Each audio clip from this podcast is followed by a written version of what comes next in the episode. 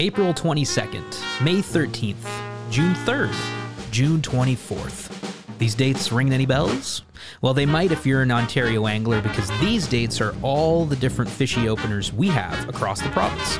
Of course, these dates might vary depending on where you are, but here in southern Ontario, these dates are celebrated across tying tables far and wide. And with these dates fast approaching, see you later winter, Drift Outfitters and Fly Shop in downtown Toronto is the place to go to get ready for trout, walleye, pike, muskie, bass of the small and largemouth variety. Yes, Drift Outfitters has you totally covered for all your upcoming fishing needs. Stop by the store to chat with the experts themselves and learn about how to catch the fish you're after. Or shop online and enjoy coast to coast to coast shipping on all the best products. Find them at 199 Queen Street East in Toronto or online at driftoutfitters.com. That's driftoutfitters.com.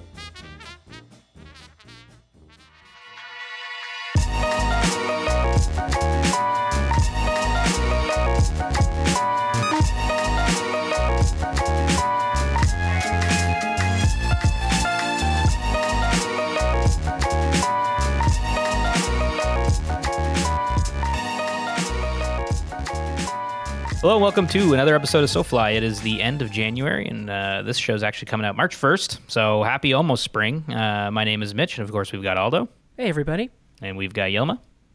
Hello. And we're really excited to be recording uh, this episode today. But, you know, before we get into it, let me just kind of paint a bit of a picture here for you. Uh, it's a weekend morning. You're a bit younger. You know, you just woke up. You poured yourself a bowl of Cheerios, found yourself a spot on the couch, and uh, flicked the TV on. And all of a sudden, you're fishing with Bob Izumi. Yes, Bob Izumi's Real Fishing Show was and is cherished by anglers across Canada and beyond um, for many, many years. We, of course, each grew up here in Ontario, and for us, Bob Izumi was the guy, you know, the angler on TV that was living out our dreams, chasing fish, episode after episode in really incredible places. Um, he's, of course, a beloved Canadian fishing icon and uh, one so many of us have looked up to ever since we first learned how to cast. Um, and today, we're really, really, really excited to finally be getting to chat to the one and only Bob Izumi. Bob, welcome to the show. Hey, good to be here, guys. I uh, I, I just realized something.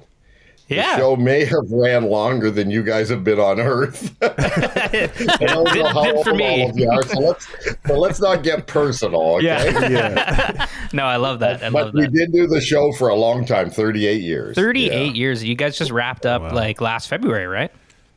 Yeah. Uh, last uh, end of uh, uh end of uh, 2020 one uh, we wrapped up. Okay. Um, and uh, it was an interesting it was an interesting run. I mean, it was like a roller coaster ride, you know, uh, doing the show because you know at the heyday we had 18 full time staff. Uh, we did wow. the magazine, the radio show, the the TV show. So like the, the um, the radio show was on I don't know about uh, 50, 60 stations across the country, and the the uh, it was just like a tip format type show and then the tv show uh, was on ontario only i think in the early 80s um, the first year on about 13 Yeah. stations and then we took it nationally across canada the following year and, and then it went into some different parts of the world like uh, gosh, mainland China and France and, and obviously the U.S. and a bunch of countries uh, uh, ran it for a number France. of years, and and it was yeah yeah it was uh, it was different, you know. And I I forget they had me in a, a number of languages in. Uh,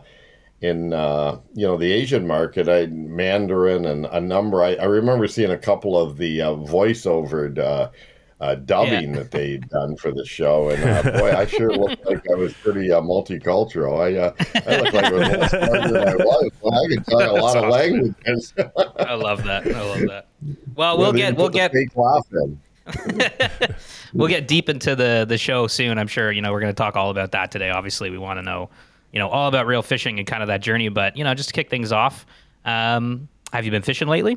Fishing going anywhere? Well, I will be next week, um, and so uh, I'm just packing for Florida, um, taking a boat down, and the family's all coming down. But I'm going to go down with a buddy from Montreal. We're gonna we're gonna drag a boat down, um, get down Right there, on. probably take a day and a half, and fish our brains out. Um, Oh, right on. for a number of days before they all fly down, and my brother's flying in, and my wife and daughter, oh, awesome. Oh, and son-in-law, and, and grandson, and Yeah. we got a lot of, and then a bunch of friends are coming. So it's gonna be uh, it's gonna be a party, uh, but uh, it's gonna be a little bit of golf, uh, quite a bit of fishing, and uh, just fun. So that'll be about it. Uh, I haven't fished uh, fished all winter. I've just been trying to get organized. You know, Yeah. when you've done something for so long, and that's uh, you know the Izumi Outdoors and all the things that we were doing, all of a sudden you got time now, a little bit of time, you think, to get things organized. Still not there yet. I mean, I've got new boats that I'm still rigging that are Yep. outside under the shrink wrap, uh, you know, covers. Um, I've got some boats that you know that I ran last year that are that are sitting around that uh, um, you know that I'm getting prepared to, to sell, and just there's just so many things going on. Then I got some more new boats coming in, and and then uh, you know getting ready for some seminars and appearances, and then. Uh, uh, all the other things that I do. Just was at the boat show this week. Um, Popped in Right down on. there for an industry breakfast, and Right on. and uh, I thought I was old, and I felt really good because my my old buddy uh, Les Sparks from Mercury Marine re- got retired at the end of the last year, yeah. and he was with Mercury for a couple of years, and they uh, inducted him into the uh, National Marine Manufacturers Association Boating Hall of Fame uh, uh, Tuesday morning. He had 50 cool. years at Mercury, and uh, I've got smokes. 40 Whoa. like 42 or 43 with Mercury now. So I felt Wow. like a puppy compared to old Lester. He's 70. He's been there for 50 of his 70 years. So That's I was amazing. laughing to, you know, talking to Les, like, gosh, I, uh, I don't know. Uh, you know, he he's probably like he's been a sales rep for them for Ontario for that long. I was thinking some of the dealers he's dealt with have probably been three generations. Oh, yeah, like no. he's probably dealt with the grandfather, the father, the son. You know, who Yeah. are all you know. Some may not even be here now, but he would have dealt through a lot of generations in those family-owned uh, uh, marine businesses and that, and and obviously seen changes like you wouldn't believe in boats and motors and Totally. and I'm like, I, I think he said in his speech, he started with a nine horse Mercury, and it was the fastest boat on the lake he was on. Nine horses. Now times Yeah, have changed. if a nine horse motor is the fastest boat on your lake, then it's got a 10 horse uh, Yeah. uh, limit on that lake. Yeah, Exactly. exactly. I think there's a few bigger ones there now, but yeah. So it, it, you know what? It's it's never a dull moment, guys. In my life, it's it's always uh, Go, go, there's go. always something going on, and that's that's kind of where I was for all, that 40 plus years of being in this business. Um, Yeah. You know, and now I'm kind of come full circle and back doing promotional work and and um, you know got my endorsement deals and appearances and stuff but not the traditional media so i'm not doing Yeah. the tv the magazine radio which is Right. which is a breath of fresh air i mean Yeah. it was fun but you know doing podcasts like this are so easy going and so easy to do Totally. but you know you you guys now you guys produce also some fishing content right Yeah, a little bit of video stuff. Yeah, yeah, some stills. yeah now you like know that. when you're out there it's intense Yeah, Yeah, it can be biggest for sure. yeah, the best action, the nicest shots, yeah. Mm-hmm. and having gone through that for decades of doing it. I mean, in the early years, like in the '80s, we developed like a an underwater box that mm-hmm. was wood that was waterproof with a glass window in the end, where we put like an expensive three quarter inch uh, videotape camera in. Yeah. And we had it weighted with bricks to sink it. Oh and that's God. how we got our uh, below the water shot. That's amazing. Back early, I mean, yeah, early 80s. Yeah, And pre- We take that thing up to like Northwest Territories Right. and all over the place to get underwater shots because there were no um, underwater video cameras at that time. No, of course, And, yeah. uh, still using tape. Pre-GoPro. And now you know, you know, you take uh, you know take a cell phone or a GoPro or or whatever, and you can get some pretty good uh, shots nowadays. But Yeah, um, we saw a lot of changes, and I don't I don't miss that keeping up with the technology because that was bet. part of that was a real challenge, you know, over the years. Because when we first started, wireless microphones weren't out, so we had to wire mic microphone cables because we wanted good audio. My Yeah, my original partner in '83 was really uh, fanatical about clean, crisp audio, so we'd run cords like you know just like Oh, the, the microphone cords you see um, you know on stages run those up our pant leg up our shirt and then have a lav here and Yeah. you know so we'd get good sound but That's you know you'd amazing. always have to watch how you'd move or how you'd net a fish or how you'd bend over the boat because you always had a wire connected you're attached you know It's hog tied in the boat. So Yeah. it was Yeah. it was unique but different, and and um, it, it was it was always though some something would break out there in those Oh, early yeah. years, and Yeah. and um, you know, and even even nowadays, I mean, technical issues. Uh, you know, even doing podcasts like this, you know, Yeah. all of a sudden you get a drop out on um, on the signal, and, Yep, and that's it. everybody looks like they're uh, frozen. You know. exactly. Yeah. Yeah, or the audio gets ruined. But Yeah. yeah, that's the so brick- Yeah. so interesting about you know doing a show for that long is like yeah uh, having to solve those problems. You know, back then it was like it's it's it's pretty cool because you you kind of take things for granted, like a lav mic. You know, like we just have wireless lavs. I didn't even think that they wouldn't have existed even in the '80s. Yeah. Like you know, Yeah. and- So, like, and here's I the don't know, it's pretty weird cool. thing. We're down at Bay of Quinte, just th- just in that era alone. Uh, I think it was like There you go. '84 or something. Mhm. And and we we get out there, and everything's biting. It's one of those days that you know you look around, the birds are flying. Um, you can hear songbirds, you can see you know seagulls and ducks and everything. Everything's moving, and you know the fish are biting. Um, we go out there and we're catching big walleye um, up to I think eight or nine pounds is the biggest that day. Largemouth up to four pounds, smallmouth up to three pounds, and pike the big, biggest one was just under twenty. It was nineteen pounds. This is all in one day, multiple big fish, species, man. the big Yeah. right within sight of the city of Belleville. Yeah. Either uh, mostly in the arm in between Trenton and Belleville, Yeah. in that part of Bay Quinte. So we end up shooting, I think, two or three shows that day Yeah. and we're excited. We get back to the hotel and we go, boy, we got three of our best shows yet in the last, you know, two years we've been filming. Um, let's celebrate. We ordered all this Italian food, uh, takeout, and we ordered lasagna and, and chicken cacciatore and all this stuff. Right now. Got Yeah. delivered to. We're all, it's a celebration. And my uh, one cameraman comes uh, into the uh, into the room that we are going to eat, and it looks like it almost looked like somebody had died. He looked gaunt, you know. We Yeah. go, what's, man, what's wrong? man? What's up, man? He goes, You gotta believe it. We have perfect audio, no picture. Oh, we didn't my have God. any Oh visuals on all this. Back then, the camera and the deck were separate. So you had these decks that were, uh, gosh, they were like, you know, they were giant decks for three quarter inch tape, which was, Right. you know, the tapes were probably about 10 inches across and Yeah. two inches wide. They're big tapes, Yeah. you know. right. And so the deck was separate with a multi wired cable that went into the camera. And, you know, all these pins, and you put it in, you screw it together, Yeah. and you, you tighten it.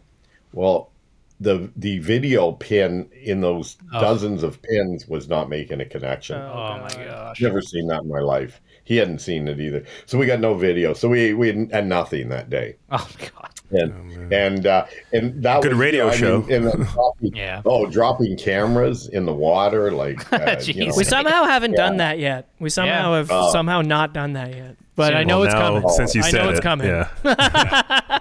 Wow. I love I mean, it just there, I got millions of stories, but that's how this guy that I'm going to Florida with on uh, on the weekend is how Rick and I met. Is we're doing a muskie show on on the Ottawa River, Oh, Right on. and um, he was running the camera boat. He owned his own company in Montreal, did non-destructive testing for all the all the uh, uh, aero uh, craft uh, airplane business. You know, Oh, cool. Bombardier, Yeah. and, uh, and, you Oh, know, and Mitch's um, client. You know, Bombardier, Mitch. Yeah. yeah, yeah, for you know all their uh, their jets and stuff, and uh, Bell uh, helicopters, Pratt and Whitney. So they do a lot of non-destructive testing. Him and his partner in this company he had, and they they've since sold. But um, so he was a friend of the guide I was filming with, and that's where I met him. But he was always in the camera boat, so we didn't talk much because he was always, you know, forty yards, twenty yards, Right. fifty yards away from us, and that. But my cameraman that day dropped a very expensive underwater housing, a big one with a very big professional. It was, at the time, it was the best. Camera systems you could get for underwater. He dropped it in the water in that dirty uh, Ottawa River, and so he was devastated. This was another cameraman, and I we GPSed it because that was when GPS was Yeah. invented, so we were using it then. And um, Rick, the guy from Montreal on the camera boat, uh, one of his employees was a diver, so he went back to that spot. Did he find it? unbeknownst to me, got the camera. His Yeah. diver went down there, could only see about three feet, four feet visibility max because of the water clarity. Yeah, yeah. Found it, and we looked at the tape. He he couriered it back to me. Uh, wouldn't charge me a penny for it. He just said, "Bob, I'm just happy we could find it for you." Blah blah blah. Oh, I love it's like- that. and that's, That's what awesome. how our friendship started. Is is I was going to Lake Champlain for a bass tournament in New York, um, big pro tournament.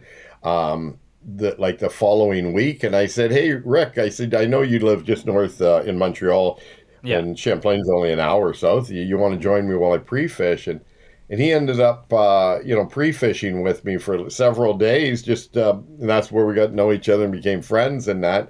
But we rolled back the tape, so it Yeah. had rolled through the the cassette tape or whatever was in it. I forget format, but it had rolled right through it.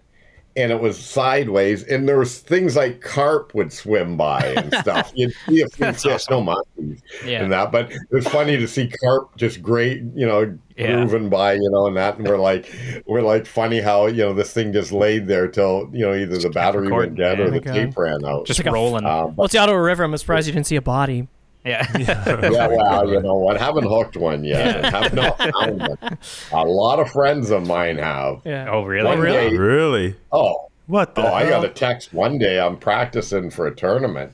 Yeah. Um, I get text from a, a guide I know in Windsor who guides walleyes on the, the Detroit River there. Oh, Right. He, he, he sends me it's like it's like a shot of the water and all you see is all this sort of black stringy hair but you can't Oh, really man. tell what it is That's and i texted him back and i said what is that Yeah. and he goes i'm waiting for the police i'm ah, jigging for walleyes i snagged a body oh Jesus. Oh my And- gosh.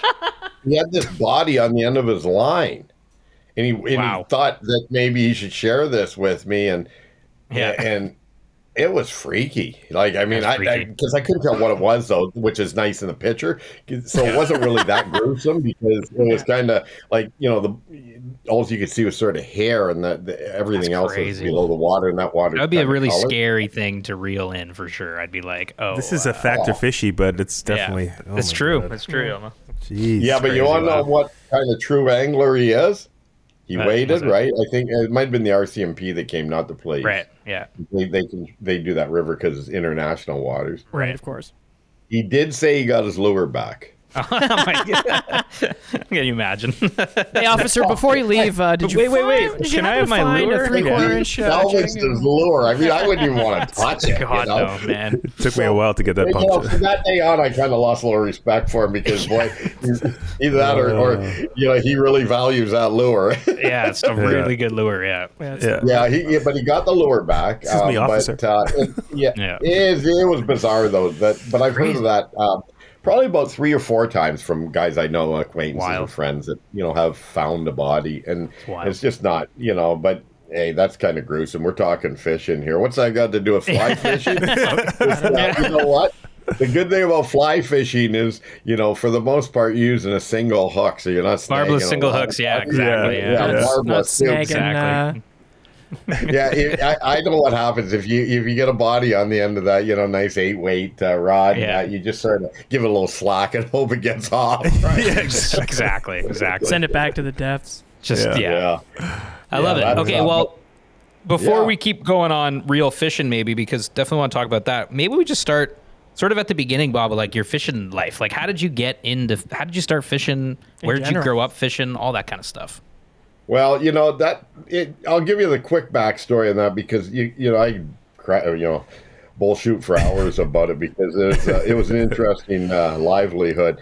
So my dad um, was a chef down in southwestern Ontario, and uh, well, I was born in Chatham, so I was born down Got southwestern Okay. Ontario, Yeah. and uh, and uh, I have two sisters, and then Wayne is the oldest, who you know does a lot of fishing and is very accomplished tournament angler, and his daughter Mariko does uh, instill the catch fishing show. Yeah. Uh, so what happened was, um, my mom and dad were in Toronto, moved down to southwestern Ontario to a little town called Blenheim. Now, when I was born down there, um, a year and a half after I was born, she wanted to move back to the city. So he said, you know what? I like this country living. I like the small town atmosphere and all that. I like it here. It made a lot of friends with all the neighbors and the farmers and, and the people that he worked with. So he said, I want to stay here. So he kept all four of us. So he raised the four of us as a single parent. Um, I was a year and a half old. My brother was nine years older than me, so he's ten and a half. Lynn's second oldest, and then uh, Georgie. So um, it was a very unique upbringing with one, you know, one parent. Yeah. Like he was our mother, our father, and everything. And we didn't have any contact with our mother after that. And she, um, you know, remarried, I believe, after that, and and stayed in Toronto. So it was a definitely a different upbringing, but dad worked his rear end off to raise us and to look after us and as many neighborhood kids as he could take fishing, uh, bowling, uh, softball. Uh, he coached different sports teams. He, he worked multiple jobs, including his full time job as a chef at St. Joseph's Hospital in Chatham. And, uh, and, you know, he'd sling beer at the Cadillac Hotel till one in the morning a lot of nights. Uh, back then, they tipped in pennies. Um, you know, he worked in the farms and tobacco, hay, straw, tomatoes, strawberries, cherries. He just did everything um, to support us. And every penny he made, he spent on us and the neighborhood kids. He Yeah. took us to get ice cream and chocolate bars and fishing and Wow. and so he when he died when I was 21 he didn't have anything like this guy was like just spent everything he made because and he didn't drink he just didn't chase women he was after and mom and him had split up he just devoted himself to looking after us and as many kids as he could cram into his car and at the time when I was a little kid he had a Volkswagen Beetle and he used to cram I was the smallest, so I'd be with two other kids, little kids, in the back of that Beetle, behind that little window. There used to be a compartment. We'd have nine people in that Volkswagen Beetle to go fishing, Yeah. and we'd go down to Erieau and fish off the shore, Yeah. where Rondeau Bay and Erieau, uh, yeah, where Rondeau Bay Lake Erie meet. There's a lot of fish there, and there's current and Yep. water's going in and out depending on the wind. So that's where we learned to fish. And then he used to take cool. us to these kids' fishing derbies, and we used to clean up at him because he was a very competitive guy. Like he, he coached, you know, youth uh, bowling and uh, and girls softball and all kinds of sports too. Yeah. And he just liked to compete and he liked to win. And he was actually in Toronto a championship bowler when before I was born, like Wow. in the forties type of thing. Okay. Um, you know, very good bowler. So um, yeah, like I remember when I was a little kid, there were just boxes of these trophies at home. And I saw him one day with a jackknife taking the labels off, like his name off them. Yeah. I said, "What are you doing with those?" He goes, "I'm taking them to the bowling alley to give them to kids." you know, all his old trophies, right? And so, you know, he just he was like Pied Piper and and was very, uh, you know, uh, um, uh, generous, and you know that that was the way he was. But we used to clean up in these fishing derbies, so we'd win every age category that in that car everybody came home with a prize. Every kid uh, there was a farm down the road the mctavishes or the claytons they would join us. And uh, with wayne lynn georgie myself and Yep. and we'd always you know win the top uh, category for the boys in this division and this age group and the girls in these age groups and and that and then when i was um i don't know about 17 maybe i guess uh he did the first bass tournament in Canada. He organized it and ran Wow. it because one of the guys at the hospital uh, was fishing them uh, in the early 70s in uh, the U.S. and it was called Bass Casters Association. So Murray King, he was fishing tournaments over there, and so him and Dad, when they'd take their lunch break, he'd tell Dad all about these tournaments, you Yeah. know, how they ran. So Dad thought, you know, it'd be fun to run one at Rondeau Bay. The bass fishing's off the charts down there, and that got me hooked into this fishing gig. It really did. I mean, I was, you know, a teenager. Um, I loved it. It was a draw for partner, and so you fish with a guy. I didn't have a boat then, so I fished with a guy. Next thing you know, I soon uh, got into a bass boat. I got a loan, and he co-signed for me, and uh, me and another uh, friend went half and half on a bass boat, a 17 footer with an 85 horse, and I think I was like 18 or 19 years old, and and that's kind Yeah. kind of how the career started, and and uh, and then when I was 21, uh, I had heard Mercury Marine wanted somebody to do fishing seminars at the Toronto International Yeah. Boat Show, which is on right now, ironically. And uh, that Yeah. brought Yeah. back some memories going this week because that's where it all started. Is is uh, I went Oh. there to meet the marketing manager at Mercury, not to the boat show, but at his office in uh, Mississauga, where Mercury was at the time. Bob Right. Patterson, and, and my dad drove me up, and we met with him because we heard that they were trying to get Al Lindner from the In-Fisherman, and now with Yeah, angling, remember him, um, um, angling edge, um, Mm-hmm. and you know the Lindners are iconic in the fishing world in terms Yeah. of education and and innovation, and Yeah. and I always knew Al. I met him like you know right around when I was about twenty years old, bef- just before I started in this business. And that, and they were trying to get Al to do these fishing seminars because he's sponsored by Merc in the states, but they couldn't get him. Mercury Canada said he said he was booked a year in advance. He just wasn't available. So they had this guy doing uh, skiing uh, seminars, water ski seminars, and uh, but they had nobody for the fishing. So when we met Bob Patterson, Bob says, you know, I sat with him at a restaurant for lunch with my father, and I told him everything I wanted to be a pro fisherman. I like 21. Yeah. I want a motor, and I want to, you know, fish tournaments. I want, I want, I want. Yeah. And at the end of the conversation, he goes, he, he used to call me Bobby. He said, Bobby, now that I know what you want, what can you do for Mercury Marine? Right. And that was my lesson in marketing, 101 marketing. Yeah. I had no friggin' idea you had to give something back if you wanted sponsorship from a company. Yeah.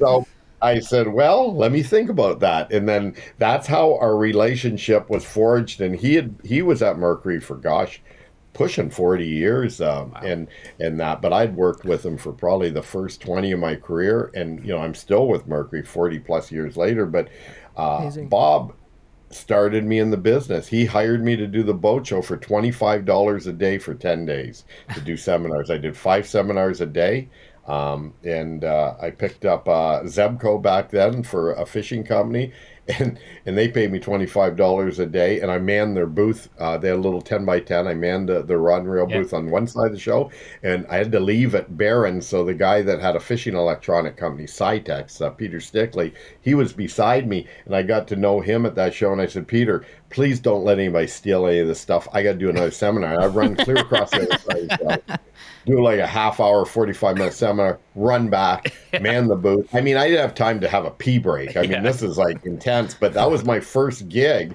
and I didn't want to screw up and I didn't want to Yeah. look like a slacker. I didn't eat or anything during the day or, or nothing. I just worked, worked, worked for 10 days. And at that show, a lot of companies saw what I was doing and said, you know, that's pretty cool. You're a pro fisherman? I said, yeah, sort of. It's like my first year doing it. I want to be, and you know, I was a wannabe, and and uh, and I, you know, I made connections there, and and at that time, I picked up uh, some other corporate uh, companies that said we'd like to work with you too, and that was all I was doing was seminars type of thing back then. Right. That was my 1st one, but that's what I started to do, and did that for three years, starving to death, and fish tournaments. Um, and my Yeah. living was tournament winnings and and uh, appearance fees. And uh, I was single back then and young, and and was never money. Um, you know, I, I just never driven by money. It was always about about you know doing the best I can and and you know doing well in tournaments and and uh, learning as much as I could about the sport of fishing. So the, the, the game plan was kind of simple. There wasn't one. You know, I mean, for those first three years, it was like if I didn't make enough money at tournament, uh, one tournament, and couldn't afford a hotel at the next one that I already had an entry in, I'd sleep in the back of my car uh, for a few days, practice and fish the tournament, and then when I'd win some money there, I'd be good to go for the next tournament. And that's kind of I was like a gypsy then. Um, and then in '83, I'm at a family picnic and this great big tall guy who was like in his 50s was there and he was uh, he was my brother-in-law's uncle so he's a distant relative by marriage. And i asked bob mcguigan uh, or he asked me what do you do? And i said well you know i'm a pro fisherman but i'll tell you it's tough tough road you know. I'm scraping out a few dollars but it's tough. I said uh, i think i need to do something different or something else to in addition to what i'm doing you know. I said i think maybe a fishing show would be unique, you know, because back then there was a show called Red Fisher, which was a Yeah. guy from Cleveland, Ohio, but he produced this show, and uh, I I don't know if he became a Canadian citizen, but he lived in Canada for most of his uh, you know his latter years anyway, and uh, he Yeah. produced the show for eight years, and so everybody knew Red Fisher, but but there was nothing, and he had already been off the air for for like seven or eight years when I started my show. Um, but so Bob McGuigan said, "Well, I've got a cameraman that shoots rock videos and stuff, like Joe Cocker and all these these guys in New York and all over. He's from Toronto." and uh, mm-hmm. he shoots some commercials for me for some car dealers and jewelry stores. And this uh, Bob McGuigan owned a one man advertising agency out of Guelph, Ontario called Memory Bank. So Bob said, "Why don't you why don't you stop in next week uh, on your way to that tournament you told me you're going to in Guelph, and let's just shoot the breeze more about it." He gave me his number and everything. So I ended up going there and. We talked till like five thirty in the morning. Uh, Bob and I, and I was in my twenties. He was in his fifties, and but he was he was just a a very uh, think out of the box creative type of dude, you know and it was yeah. a breath of fresh air for me because it was just like yeah we can make this happen let's try it you know that type of guy not you know not mm-hmm, you know yeah. very optimistic and that and he knew nothing about broadcast tv just about tv video commercials right? So we shot the pilot and uh, eventually got a pilot shot with a big like a 30 pound muskie and went around to station to station driving to them peddling it in ontario like sudbury and sault ste. Marie and and uh, Barrie and and you know Ottawa and all over the place, Kingston and that Peterborough and just every station we took it to basically took it, and we got 13 stations with 12 station visits because when we were in Ottawa, the program director for Pembroke was there and he he saw it and he said, "Oh, I'll take it from my station too." And that was our first kick of the cat with 13 wow. shows, um, you know, in Ontario, and then next year we went national. So yeah, it was a it was a very interesting start, man. Yeah, yeah. Yeah, it's very fluid. That's yeah. yeah. I mean, it's really Cool. You mentioned Mitch and Yelma work day to day in advertising, and we're all production creative types, you know. So it's it's cool talking about that. It's definitely what we wanted to talk about today a bit. I mean, me self selfishly because it's just yeah. so interesting. Hmm. Like hearing how you yeah, it was, it was it was it was a roller coaster ride. We knew yeah. nothing about it. That's yeah, that's right. probably what made it interesting because your expectations you can dream all you want, but if you don't know what to dream about, it's hard. And we really didn't know what we were getting into. Mm-hmm. Um, yeah. and, and, as a result of that, just I never really told this sort of story, but um, you know, Bob was very busy with his agency because he had all these clients. Like he had the biggest GM dealer in Guelph and the biggest one in Windsor and, and then another one, I think St. Catharines. And he had a bunch of other, like a ton of other clients that he did jingles for. A lot of, a lot of his work was jingles, right? You know, so he'd do, yeah. you know, yeah. some of the things like he did this one where the car dealer was always jogging.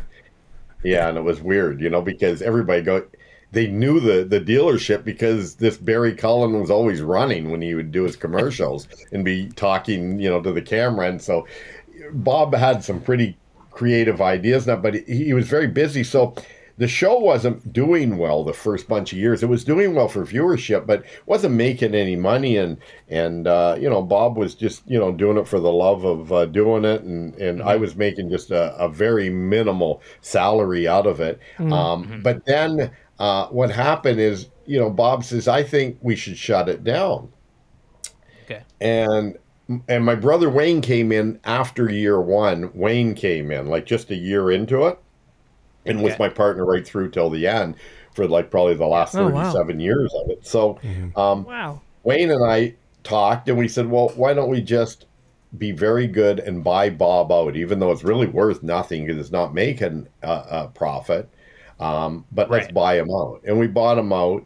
Um, and, and Bob was really against taking a beer sponsor or an alcohol sponsor. He just didn't think yeah. it was yeah. right to take an alcohol sponsor for fishing show.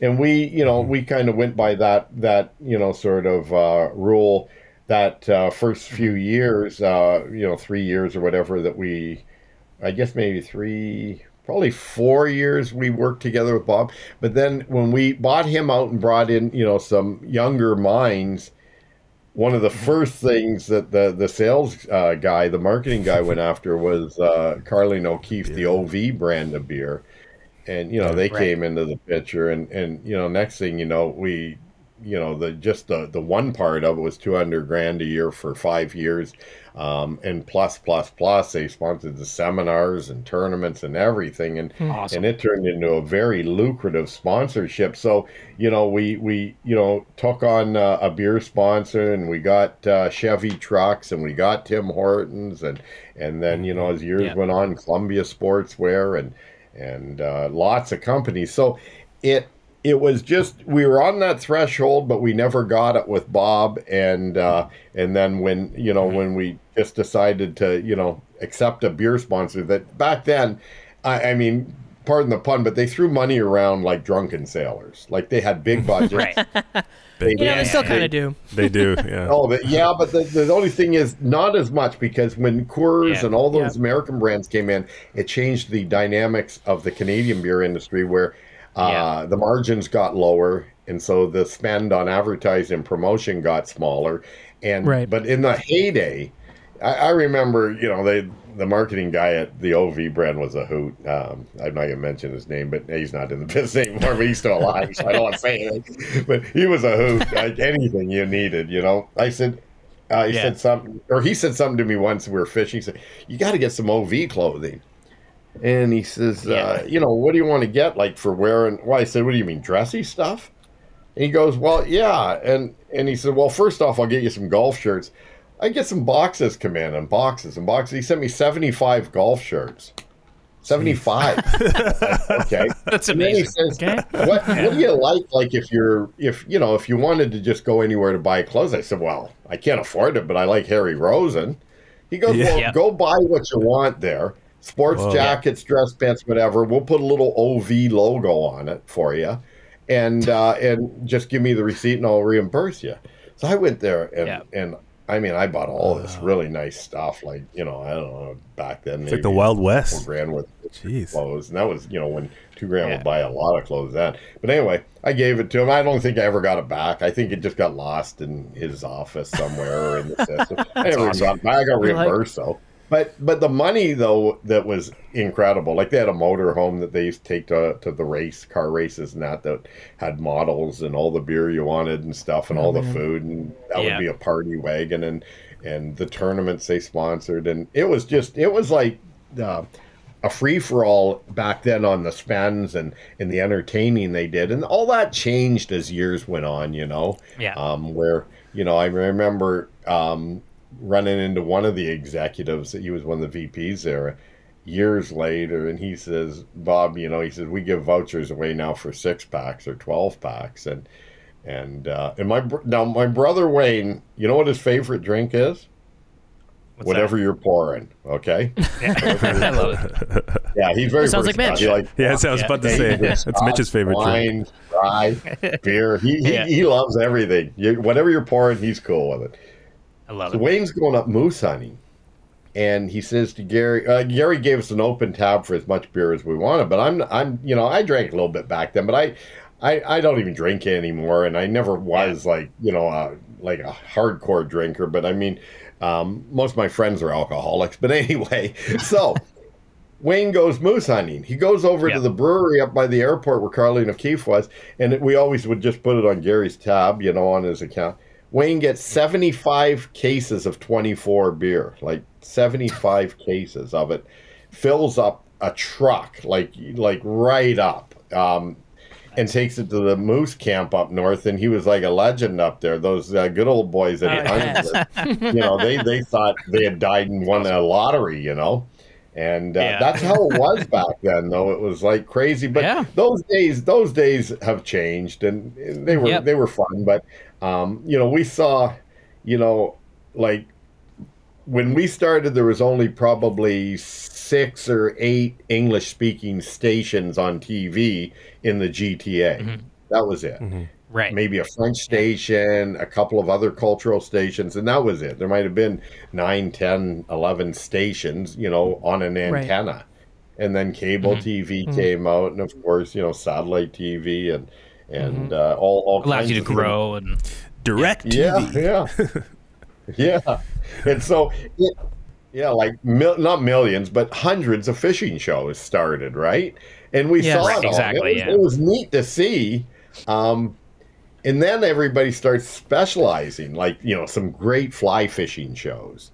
And and Yeah. and mm-hmm. tournament shows and saltwater shows and adventure Saltwater type shows. shows, yeah. Saltwater mm-hmm. shows, yeah. Mm-hmm. And and here I am because I'd been doing it for so long, just tried to do a little bit of each um, as I kept going because a I didn't want to get pigeonholed into having to do one Totally. type of fishing all the time, Yep. and Yeah. also I just wanted to still do what I wanted to do. But in hindsight, you know, if I started now, I would have to just specialize because you can't just be a general fishing show because you'd get lost in the storm. And you know, with all the great, uh, Yeah.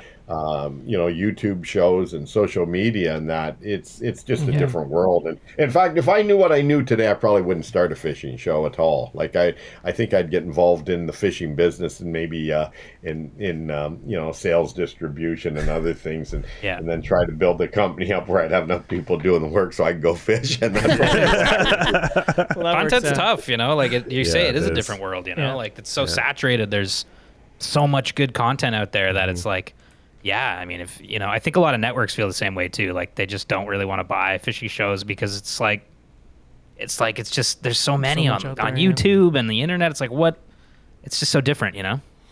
Yeah, it is, and you know, it's it's good for for us guys, the viewers, though, because the Yeah. content out there is amazing.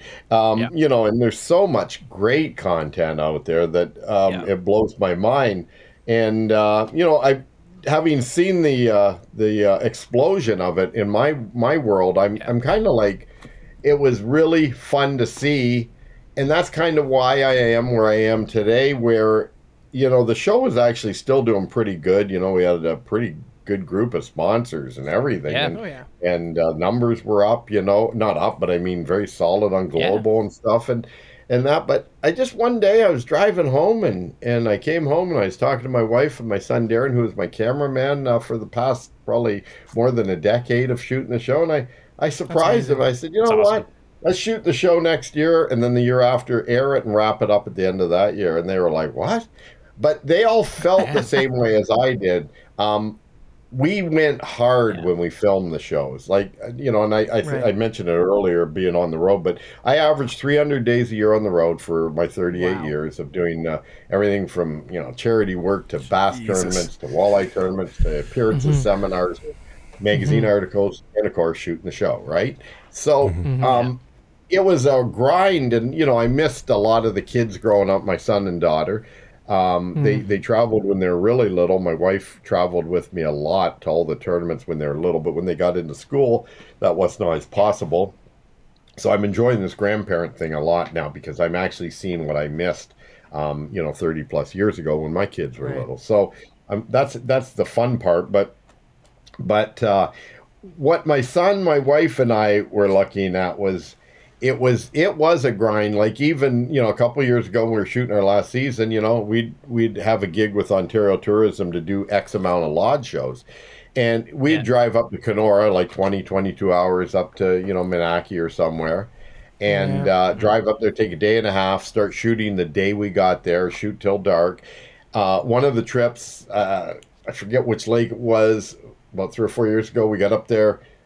We got the show done that evening, and we just needed some interviews and cutaways of the resort we were at, the fishing lodge. So we shot those the next morning, and then we loaded up and headed back because even though we could have stayed there and fished and filmed more and ate their food and used their accommodations, uh, we never smelled the roses when we were on location as much because I wanted to get the show shot so I could get back home. And if I got back home early enough and I had another tournament I was going to, I had actually get more time on the water pre-fishing for that tournament. Right. And so for Right. me, it Right. was it was a bit Oh, of an busy incentive. To, yeah, get that damn show Yeah. shot so I can get back. So it was like we'd get back and and people at the office would go, go didn't you guys go to shoot a show in Northwest Ontario? I said, yeah, we already been. They said, yeah, but we talked to you four days ago. You were here. And we said, yeah, we went up, shot it, and now we're back. And like they would go, you guys drove like, you know, 44 Yeah. hours and you're already back. And it, that was four days ago. So it was, you know, we, we pushed hard and, and uh, oh, you don't kid yourself. We had a lot of fun doing it. The, Oh, for the sure. big Yeah, thing about it. I, you know, don't don't think I'm a victim. I'm not a victim. Yeah, I got a buddy in Oklahoma says, Bob, Don't be a victim. But Yeah. but the thing is, is um, uh, we met so many wonderful people. Yeah. I mean, all over the world. I, I've got fishing friends that, you know, I um, that are all over. Patrick Walsh from Outdoor Canada magazine uh, uh, shot me an email and asked me. Uh, um, he said, uh, I think it was last night. He said, "Hey, I need some pictures. You know, uh, big largemouth in the St. Lawrence River, and I need a big perch from Lake St. Francis." And and you know, I had some really good current bass pictures of big largemouth from the St. Lawrence I just grabbed and shot to him. And then I said, "Hey, I, I don't have any really good Lake St. Francis perch. I, I've I've only done that a few times, you know, in the early years. But I got a Erie perch and St. Clair perch, but they they're not going to work. He wanted perch from that area because you know one thing about magazines like Outdoor Ken, they're very authentic. They they're not going to Yeah. put a Yeah. picture of uh, a muskie that was caught on some lake and say it was caught on this lake, right? So so For sure, yeah. I text, you know, first I, I got all kinds of buddies in Cornwall and every place that, you know, that, that I fished at. And I, I text, uh, the first one I text, uh, I thought I'd try him first. Hey, you got any perch pictures? And he sends me his, uh, his grandson holding some perch and, uh, and, you know, there's three shots of which, uh, um, you know, they were all usable. And so I sent them over and that, but that network of just fishing friends and Yeah. acquaintances and guides and, and guys that are just fanatics like you guys who love to fish Yeah. is wonderful to have because you know if you ever need anything or you have a question about what are the conditions or Totally. Totally. Yeah it's it It's isn't cool. The nice community is kind of nice. Yeah. yeah you, you know you, you grab your phone you send them a text and say is it worth coming down and if they say no the water's high and muddy or or whatever or or uh, the bite's really off well then you change plans and you go elsewhere you know I dig Um, it. Yeah. and that's what we did a lot for filming too. Uh, I had a lot of guys that would shoot me the straight goods. And Yeah, that's good. If the fishing was a little off, they'd say, Bob, don't waste your time coming, even though I'd love to have the exposure for my charter business. Um, It's you not know, going to be they'd good this say, weekend or whatever. It's not really good. I mean, you know, like this Jim Fleming who guides muskie down in St. Clair, he'd say, you know, we'll go out, we, we'll probably catch three or four or five muskies, but he says, I know you know I know what you want and I know what I want and that's like you know we want a lot of muskies you know and Jim's had Right. one day he got 48 muskies in one day you know um what I think was his that's best day. crazy. but, but he's used to having you know good days and when the conditions aren't right and he knows that when there's like a lot of floating weeds down there and makes it tough to troll or whatever Yeah. he knows that the odds are against you to having multiple fish. He said, you know, you you we'll probably can scrape out three, four, five, six, whatever, but but we may catch none, you know. But mm-hmm. Mm-hmm. if it's like on those type odds, he'll just say, don't waste your time. Let's just not do it, you know, and and we'll cancel Yeah. it, you know. And I like that Yeah. honest Yeah. because I like I've been too. roped into some others before, believe me, where they Oh, want to be on TV so bad, and you know, Oh, I Doesn't matter what yeah. conditions their, are. their fishing Yeah. business, and you go up there and the fishing's crap, you know, or out there Yeah. or wherever it might be. But, but Yeah. you know what? That's hey, everybody's different. Do you ever did you ever look like, you know, you're looking down the barrel of filming a new season being like, you know, you've just filmed 25 seasons, let's say it's your 26th season, like uh, uh how do you keep things fresh? How do you keep yourself motivated? Were there ever like obviously like tech, you know, technology advances make filming exciting, even like from our standpoint, Yeah. like you said meeting people That and stuff, like, yeah, but creatively. but creatively, yeah, how did you how did you well, stay first off, I, I don't know, in- there's intrigued. a challenge. I think a challenge, you know, um, Yeah. that would be, keep me motivated always because I was never satisfied ever with the shows I'd shoot. And, and I know that sounds Mm-hmm. weird, but No, doesn't sound weird. No, it doesn't it sound would weird. Just you know, you guys, you know, I know some of you guys are creative guys, right? You know, you think of something, you do something, and you always know deep down you could probably still come up with something different that might be better if you had enough time, right? Yeah, 100%. But we all have time restraints. Yeah. Whether it's for fun or for work or whatever, you have to get things done in certain amounts of time. Unless you're totally retired and have won a lottery, nobody has endless amounts of time for anything for the most part. So you you gotta compress that. Um, so I guess being um, uh, a competitive guy, I was never happy with the last shoot, so or the last season. I always wanted to do better. Um, what made a lot of the shows to me fun to do, and to me made a good show were the guests. Though when I got a good guest that Right. really helped, and um, there was the old TV series called MASH that used to be on TV, and Gary Burghoff. Um, gosh, I got to know Gary in the '80s. He played Radar on MASH. He was the one with the little teddy bear Yep. with the little yeah. wire rim glasses. Gary told me years ago because he, he he wanted to do a show with like we did some. He was on my show as a guest in the '80s, but he um, he said to me. Uh, we should do a show together, you know, like a TV series together. But at the time, I was so busy with mine and all the other work I was doing in the industry, I just couldn't pursue it. But he wanted to do one where we'd co-host it together. But he said something to me that was interesting. Uh, I was, I mean, I was down in Connecticut at his place fishing, and he came right in the bedroom that night and talking about all these ideas, and and and he's and I'm I'm trying to sleep, and he says, "Oh, "Excited people get other people excited." Oh yeah. Yeah. And I yeah, thought that's 100%. pretty simple, but he's right, you know. And you know, if if somebody has Very right. enthusiasm and they're easy to talk to, like you guys are right now and stuff, and that it it brings the best of you out, and Mm-hmm. and that's Yeah. always been something since he told me that back in the 80s I, i'd think about that over the years when when i'd come off a shoot and i'd be you know smiling and happy and, and i'd say you know what that guest you know just made it for me they were fun to be with Hmm. Yeah. they had a Yeah. good time we caught some fish uh, we had some success uh, on the water but also you could feel that energy and that bond and Yeah. you know i Yeah, mean the opposite translates is well. you got a guest that doesn't talk and and it's tough man it's like tough you to know, pull you're, it out. you're of. carrying mm-hmm. the whole show, and and that and I've done shows by myself, but that'd be easier because now you want the guest Yeah. to talk. But you know, I'm I'm pretty I'm pretty much uh, sucking up all the uh, microphone time tonight here, guys. I'm not letting you guys. Talk. No, that's awesome. Fine. love it. Please, yeah. Nobody Oh, wants that's to hear exactly from us, what we man. want. Yeah. Yeah, I we will just say one of my f one of the one of the shows I remember the most was just you alone. Oh, here And we you go. were like driving around. Sorry, just really quick, like one fanboy thing. I I. I remember it because I remember being excited to move. It made me excited to move to Toronto. You were driving around the oh, GTA where? with an with an ultra light rod, fishing streams. Like so you were on 16 Mile Creek and the Credit River and all these things. And we, Mitch and I grew up in Ottawa, and we love trout Right. fishing, but there's no trout fishing in Ottawa in streams anyway. We'd always have to drive to upstate New York.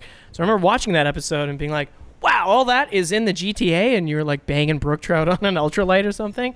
Yeah. And I, I remember that was a that was a super inspiring episode, just because it got me excited to move here and, and, and to fish here, and I didn't know that that ha- existed here. And then when I moved Well, you- here, obviously it was amazing. Well, you with you guys all living, you know, around the GTA, isn't it amazing the amount of fishing available? Oh, it's amazing. There are millions Yeah. of people. Oh yeah. yeah, It's it's wild. Yeah. yeah.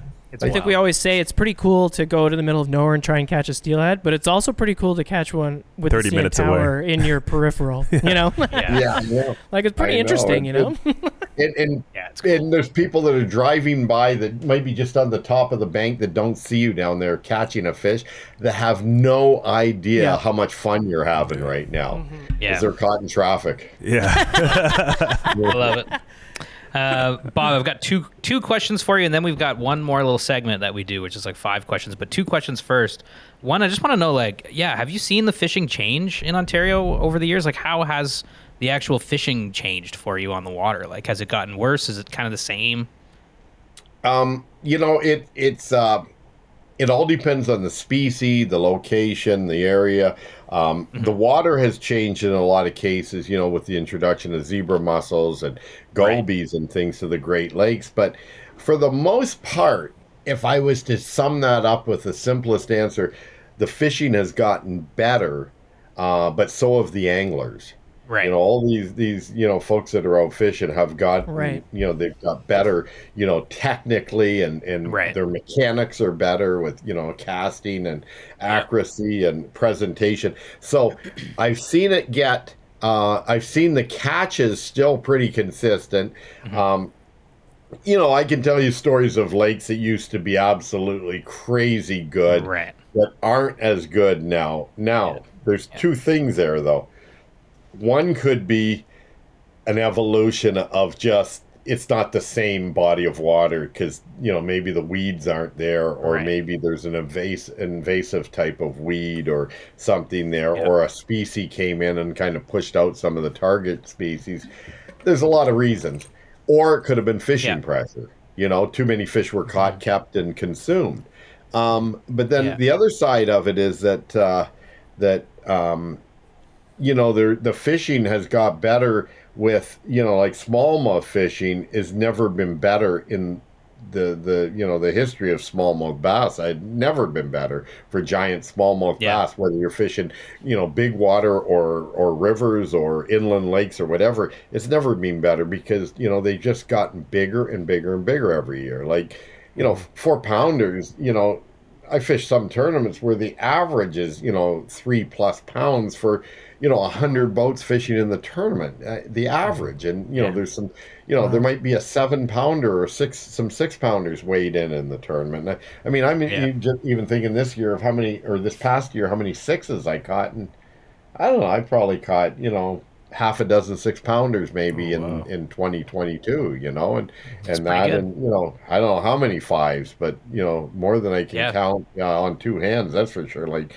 dozens and dozens so um it's got better in certain cases where there's the balance has worked out where the food is there for the species and the, the angling pressure Right. is minimal and and um, and then I've also seen catch and release really take on like in the 80s and this is weird but I'm Mhm. dating myself but in the 80s when we started the show I'd get the odd negative letter odd one but it would be negative and it would say Yeah.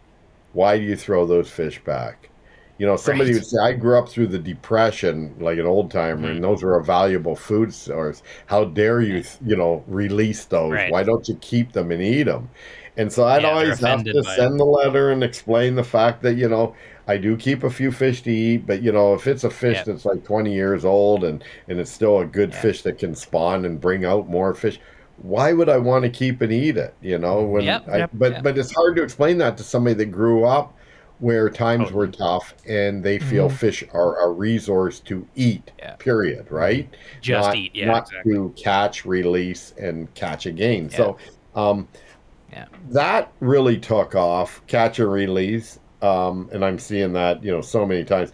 We we've caught the same fish you know so many times over the years. Like I remember even being Yeah. up uh, Knee Lake on a fly-in trip, pike fishing, and we were doing you know fly fishing segments and crankbait segments, and we were shooting all kinds of stuff because fishing was so easy. It was so easy to get uh, video in the can. And what happened is is um, I didn't realize that we caught the same pike. It was like a 15 pounder, three days Yeah. apart in two different episodes. Because when the editor saw it, I can't believe when you held that pike up and Tom held that pike up on these different episodes, it had the same scar on the uh, bottom Oh, portion wow. of its uh, tail. Uh, It was so many of those pike pike. That's so stories. cool. Yeah. Yeah. Yeah. Yeah, and you know Yeah, we yeah. caught Catch it like release, three days you know? apart. And that, that that was fishing Good. offshore in cabbage weed, which it wasn't like in a little tiny bay or on a rock point. It was offshore cabbage weed fishing, you know, which That's right. massive expanses of weed beds, and Yeah. we caught that pike twice, you know. But that's yeah, like cool. that. It was uh, it was Yeah. definitely a good actor for TV. yeah. yeah. Well, that's cool. Yeah. Looking back, like so, 38 seasons. You know, like looking back at it all, and and if you looking at the history of you know all the work you did and all the work you put in, like, is there anything you would have done differently over those 38 years if you could go back and and change this or that? I don't I don't think so. I um you know, the one thing about about uh you know when you're in your own business and you're kind of floating along in a lot of ways not knowing exactly I mean yeah we learned so much but in the early years we were learning as we went. So we didn't have really a um like a you know a footprint or a platform that we had that was just cookie cutter let's do it.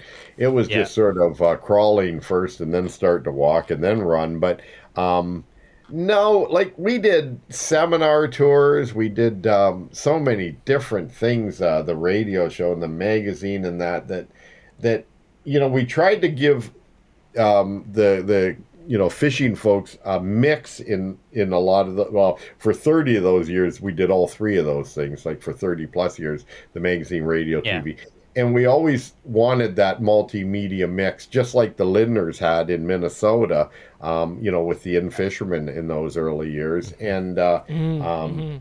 there's not much I would change. I, uh, um, Not really. Like it, we always wanted it. That's with, good. That's a good know, feeling. Very good feeling. Yeah, with a microphone. Yeah.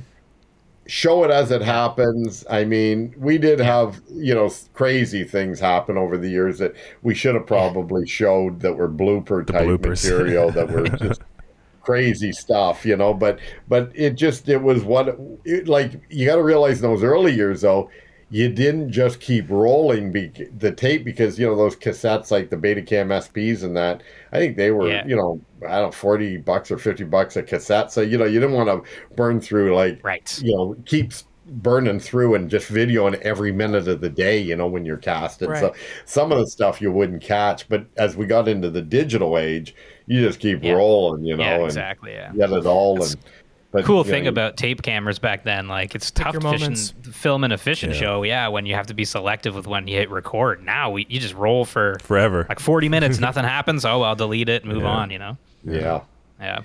Yeah. yeah cool. there's a there's, yeah a lot of swearing and stuff you have to uh, edit out now Yeah. because that's Yeah.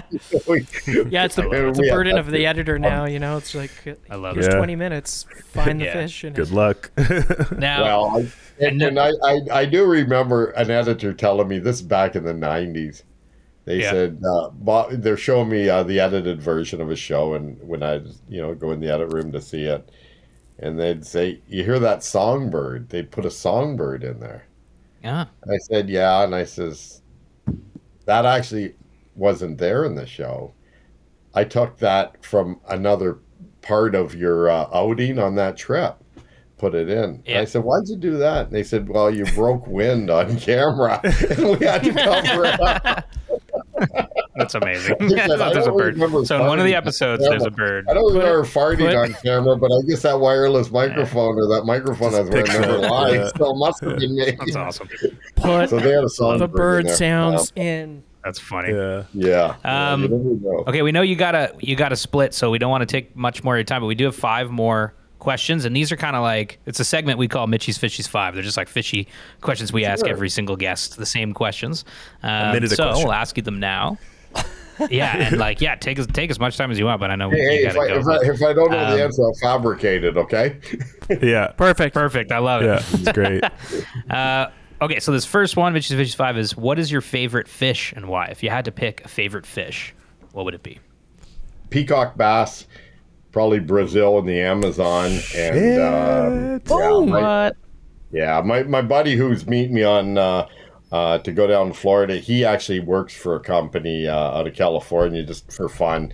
He's retired, but he hosts trips and he goes on them for personal fishing too, down to Brazil all the time, peacock fishing. And I've done uh, one, Oh, that's awesome. to I don't know, done several trips to Venezuela and Brazil.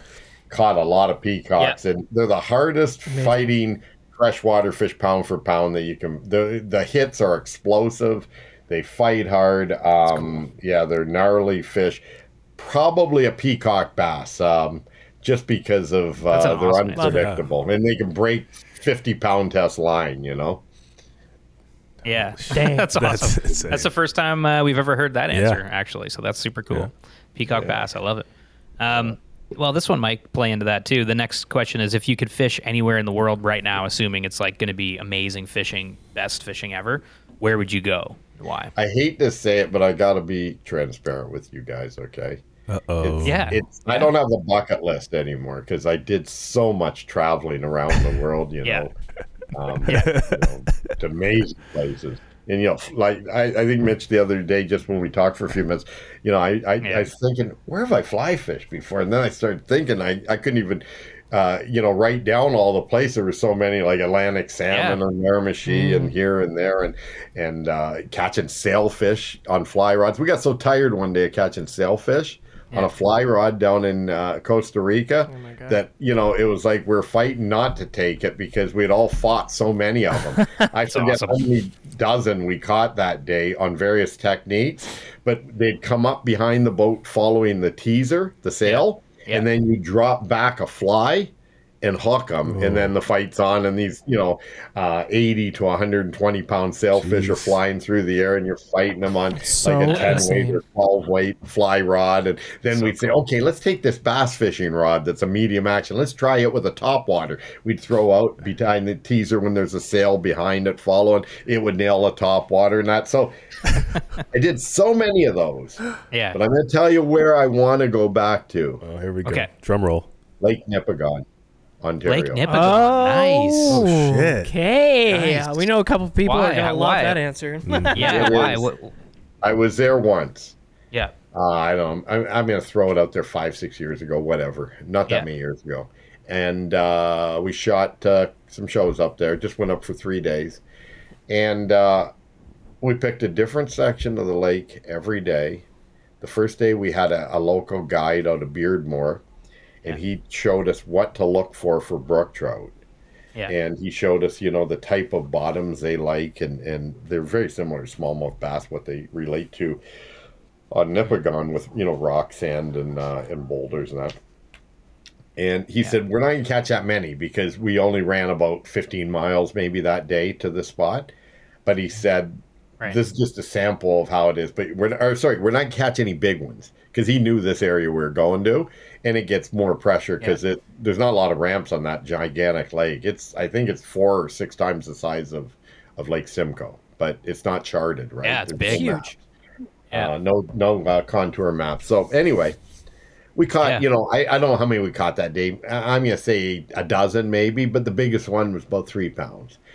But it gave us an idea what to do. So he was tied up guiding or something the next few days. So we went on our own and filmed the next day, and we went another direction about 25 miles, and we caught several brookies up to five pounds, like lots, lots Wow. of big ones. Um, you know, three, four, five pounders. Next day, we went about 35, 40 miles another direction. And we caught Yeah. brookies up to six pounds. We caught pike, um, like lots of pike. Uh, that place has got giant lake trout. It's got walleyes, like lots of walleyes. It is, it is a lake. Oh, by the way, in three days, we saw zero boats.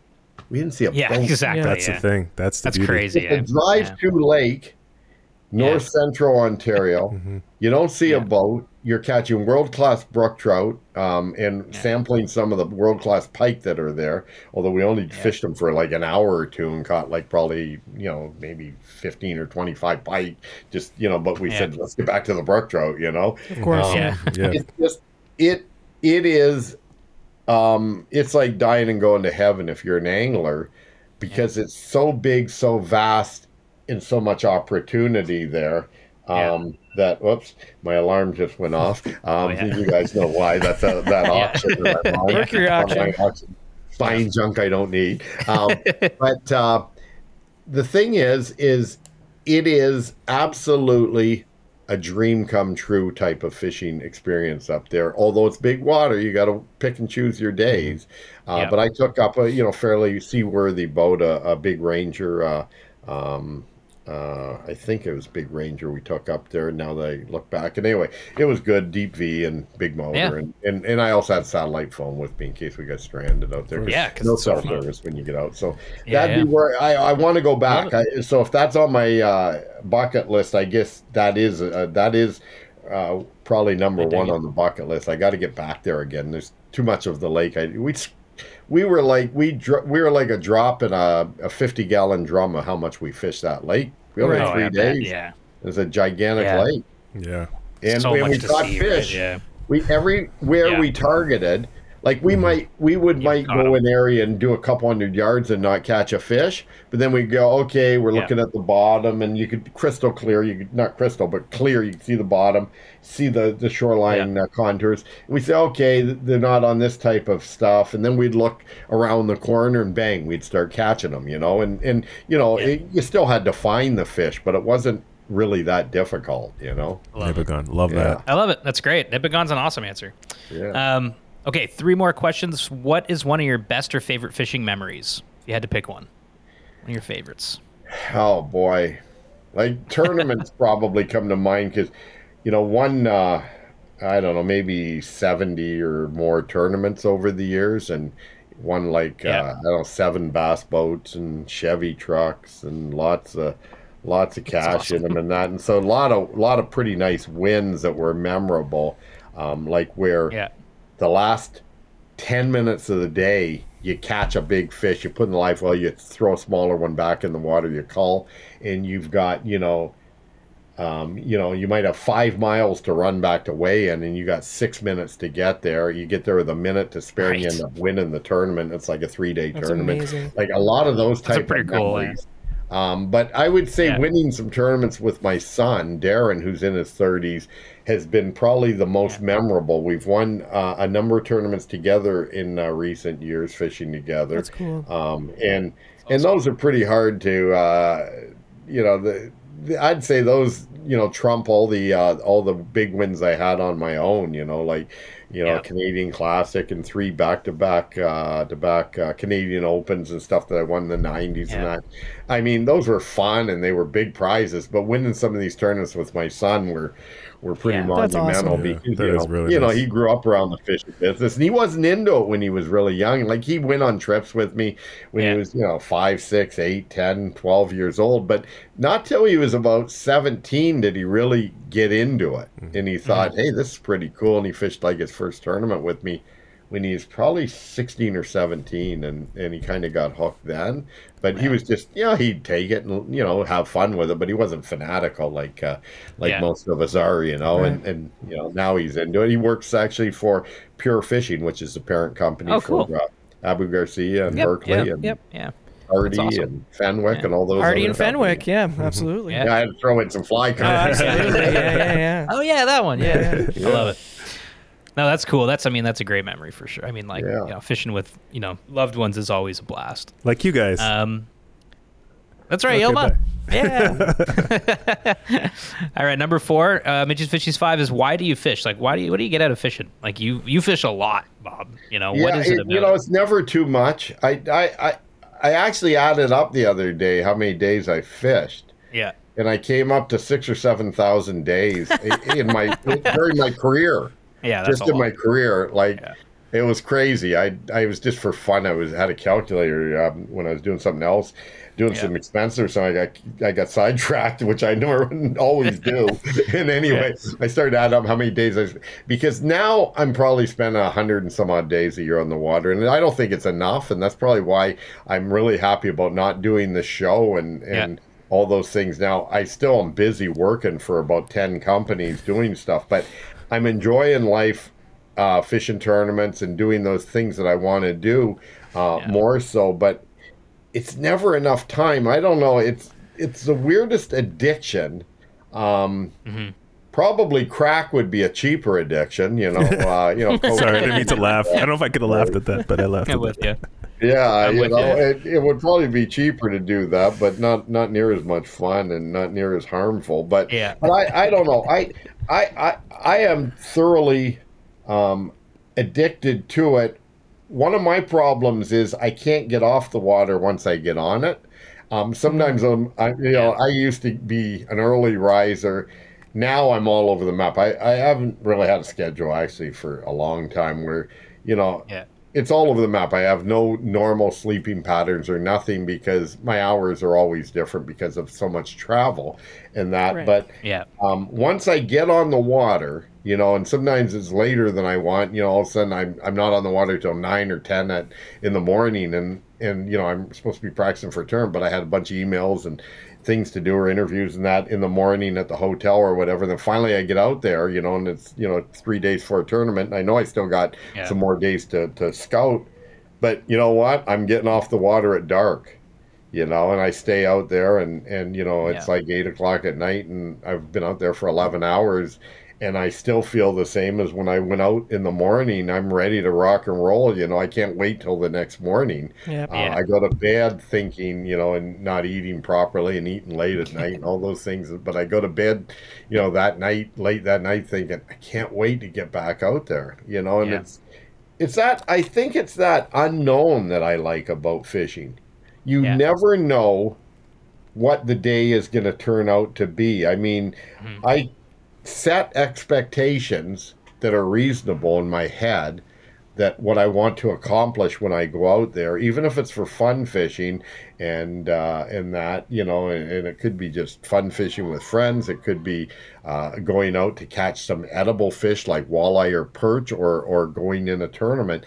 I have expectations um, that I kind of set that are pretty high because I, when I say reasonable, but still higher than I think most, because I've been so spoiled over the years with such incredible fishing, and and that's because I've got to spend so much time with so many incredible anglers to learn so much. Like, you know, I, you know, when I was thinking of of you guys and your your uh, your podcast and you know focused on fly fishing, I was thinking about Tasmania fishing for brown trout. How we fished with a very renowned guide there years ago, Gord Pyzer from Outdoor Canada magazine, and myself, and we filmed Yeah. some uh, video and and you know the fact it was so finessey you're fishing in water that's this deep where you, the fins Yeah. of the browns are out. And and you know using a little strike indicator you know uh, above your fly and you're you're you see a fin and he says shuffle your feet. You know you have to walk like a geisha girl you know you don't make a ripple Yeah. and he was Yeah, fanatical about this this guy was amazing this this dude that uh, guided us and his mind slips me that was quite a few years ago but- Prince. it escapes me, but yeah, you you couldn't believe like this guy would go through the water. There wouldn't be a ripple because he said that'll spook these fish, and Yeah, and it's you'd have to super lead them. delicate. Yeah. So you'd see it going, you know, left to right, and you had to put that fly perfectly X amount of feet in front of it, or on an angle in the direction it was in, so Yeah. that you didn't spook it, and you didn't want the Yeah. fly to come at it. You know, and that's uh, that's one thing Pyzer always kids about uh, in radio shows with me. That is, you know, you know, you, yeah, he always talks about you know no lure should be going at a fish, you know, Yeah. because usually the bait Right. fish aren't attacking the fish. The fish are predators attacking the bait. So he always, you know, you know, talked about working lures away from fish to get them interested and instigate a strike, as opposed to, you know, now current in rivers is different. Where sense. you're drifting and you're, you know, fish are sitting in Yeah. the current and you want it to drift by them because they're naturally Yeah. facing the current. But but just in you know open water situations with no current for most part, you Yeah. need to make it natural. You gotta you gotta fool the fish and Yeah. and sight fishing. You know um, was always so much fun and that My but- favorite. and challenging. But yeah, anyway, it's uh, Yeah. I love it. there's there's a lot of answers to to your question there that aren't even answers now. No, they kind of No, no, all no, One it big makes sense. answer. It was just Yeah. that you love it. It makes sense. It's a challenge and it's Yeah, fun. you love it. Yeah. It makes sense. Yeah. Um, love okay, it. last question for you, Bob. Last question for you is if you were a fishing lure, what would you be? What lure represents you best and why? Well, I shed ten pounds in the last month. I'm uh, I'm trying to get down to fighting weight, but I'd probably be uh, let's see now. I'd be a big fat topwater lure, and a, a month ago I was. I'd be a great big fat, chunky, Yeah. noisy topwater lure. Yeah, You're a so, hula uh, pop. yeah, yeah, yeah, and I love uh, it. That's a great yeah. answer, man. Yeah, I, you know, judging by this this solar panel, I can't say I'd be a woolly bug or anything like that. Yeah. exactly. Uh, but uh, Yeah. yeah, I I think a big fat top water. I love it. I love it. I love it. Uh, Bob, thanks so much for Yeah. coming on the show, man. It's been super Thank you fun. so much, Thank you. I know you, you got stuff to do, and uh, yeah, it Well, was hey, uh, um, it was we'll- awesome. We'll, have to to we'll have to wet a line. We'll get those guys out from uh, Affinity Fish there, eh? And uh, Yeah. who is it John and Dude, uh, yeah. Matt? Is it? John, John and and Matt. Matt. John Yeah. Matt. Let's all get together and go uh, go catch some fish. That'd be amazing. I would Yeah, love I would that. love that. Dude, is, that'd be anything, we, yeah. anything we catch, I don't know. Even though those guys I know are conservationists, they might want to keep everything to serve at the restaurant. Yeah. eh? Probably. Oh, yeah, absolutely. Yeah. I had the best don't bourbon of my life Yeah, that, that, Yeah. and, and that's how I think this came about, right? You guys know them, right? Yep, Yeah. that's right. And, uh, Yeah, yeah, Yeah, John. Yeah, Yeah, connected us. yeah. we've Funny how uh, worked with them world. before.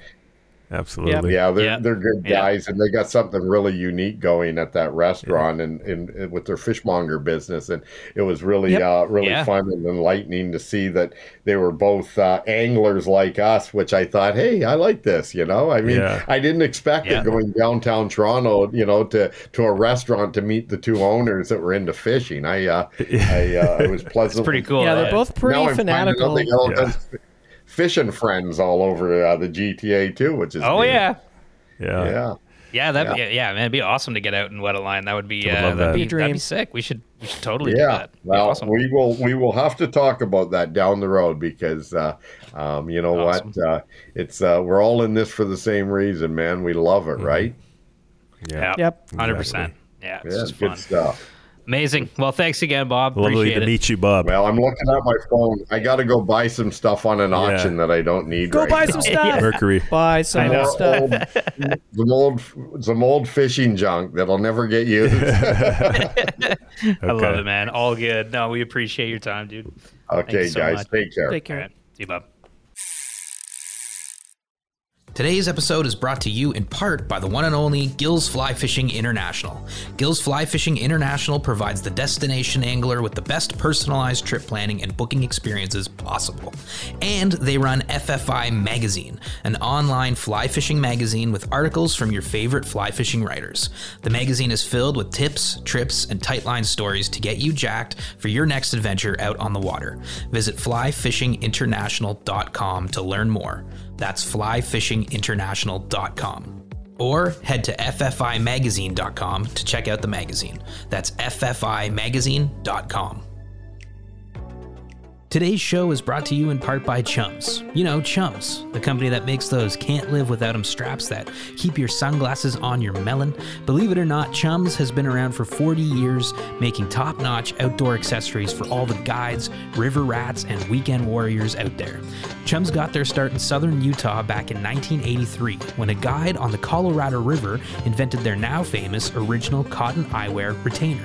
Chums still makes many of its products in Utah, and everything they produce is designed to help you hang on to the gear you value most. Head to chums.com to explore a wide range of products, including wallets, roll top dry bags, waist packs, dry sacks for your phone, and of course, glasses, retainers, and all kinds of wicked styles. Every time we hit the water, Chums is right there with us in the form of amazing gear, which means we never have to worry about our sunglasses or phones sinking to the murky depths of the waters we love to fish. Head to chums.com to check out their full lineup of outdoor accessories. That's chums.com.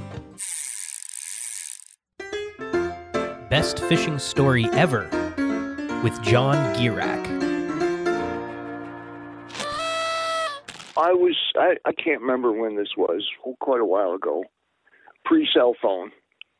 Uh, I was up in Labrador with uh, Jim Babb, who's the former editor of Gray Sporting Journal. He still was the editor then. Labrador is wonderful. It's it's um, it's reminiscent of Alaska, but it's scrubbier. It's Right. stickier. It's it's wetter a lot of the time. Um, it's not magnificent in the sense of tall Sitka spruce and you know climax forest and all that. In fact, the trees mostly it's larch and and black spruce, and the trees are kind of scrubby and you know there's such a short growing season that um, uh, the woods are are they're they're scrubby and short Yeah. and the trees are kind of gnarled and but um boy it's you know it's like something out of uh, lord of the rings i mean it's really stark Yeah. and wild and unlike a lot of the places in alaska there's nobody there i mean I, i've been up there a dozen times and i don't think i've ever seen anybody that wasn't from the lodge i was fishing from and i don't think i've ever seen or heard an airplane that wasn't coming to get me. Uh, I've been stuck here and there by weather um, quite a bit up there. I mean, weather socks in, that you get those big North Atlantic storms any time of the year, and um, and of course, you know, if you want to fish dry flies, um, somebody said, well, if you if you want the flies the fish eat, you have to put up with the flies that eat you. You know, in a in a weird kind of way, it's it's kind of a relief to get out of there. You know, go down to Montreal, get yourself a good cup of coffee, have a decent meal. Those those brook trout up there, um, you know, they're pretty. They really get big, biggest in the world, I think. Yeah. And um, they're pretty trout shaped when they're when they get up to seven and a half, eight pounds, right around there. they're chunky, but they're still trout shaped, recognizably trout shaped. But from eight pounds up, they start to get, they really gut out. Uh, they start to get square. They kind of shape like a more like a big largemouth bass than a trout. So they really have. I've only caught a, a precious few really big ones, and uh, but they just have a distinct look to them that you just can't, you know, you can't So cool. mistake. So we're with our guide, whose name I don't recall, and we were up fishing a place called the Eagle River, and we had fished, we hiked up it, fished all day up in there, and on the way back, um, we walked by a, a spot, and I said, "Geez, that looks really good," and the guy just said, "Well, fish it. We'll just meet you back in the boat." He said, "You know, we've only got about 15 minutes. We got to get back." And I said, "Okay." So um, it was a it was a really good looking spot, hard to get down to. You had to crawl down through rocks, and I could get down to the water, but I couldn't kind of go anywhere from there. And I started swinging this little gray bunny streamer through the water and hooked and landed like a nine pound brook trout, this huge fucking brook trout, excuse me, No, it's good. huge brook trout. And um, it's just you and the fish. And you're just trying to, you know, once you realize how big the thing is, you're just trying to land it. I mean, you just don't want to, I don't want to lose this fish.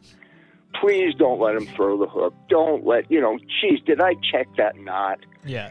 you know, did I retie that knot after the last fish? And um, so it's just, you know, when you when you uh, admire the surroundings, is once it's released and it's done, and then you sit back. Uh, you know, if you smoke, maybe you light up a cigarette and you go, Yeah. Jesus, look at this. The trouble was, I was by myself and I didn't have a camera, and. Uh, so I'm, I'm so well, I, I landed it, I admired it, I unhooked it, released it, everything was fine. And when I got back down, I'm thinking, okay, every fisherman, as Tom McGuane said, every fisherman is suspicious of big fish caught round the bend, right?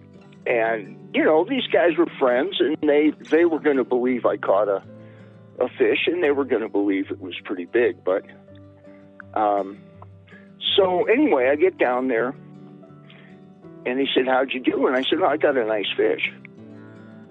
And he said, "Well, how big was it?" I said, "Well, I don't know. Pretty big, you know." And um, Jim said, "Well, you know, I was fishing an old um, Leonard Tournament bamboo rod, stout rod, but bamboo." And Jim said, "You know." Last time I saw you, that rod was straight. And he said, now it's bent like an apostrophe. And I said, well, it's a pretty big fish. And, and Jim said, well, is it as big as that, those two nine pounders that you and AK Best caught a couple years ago? And he said, well, yeah, it was, it was probably about that big.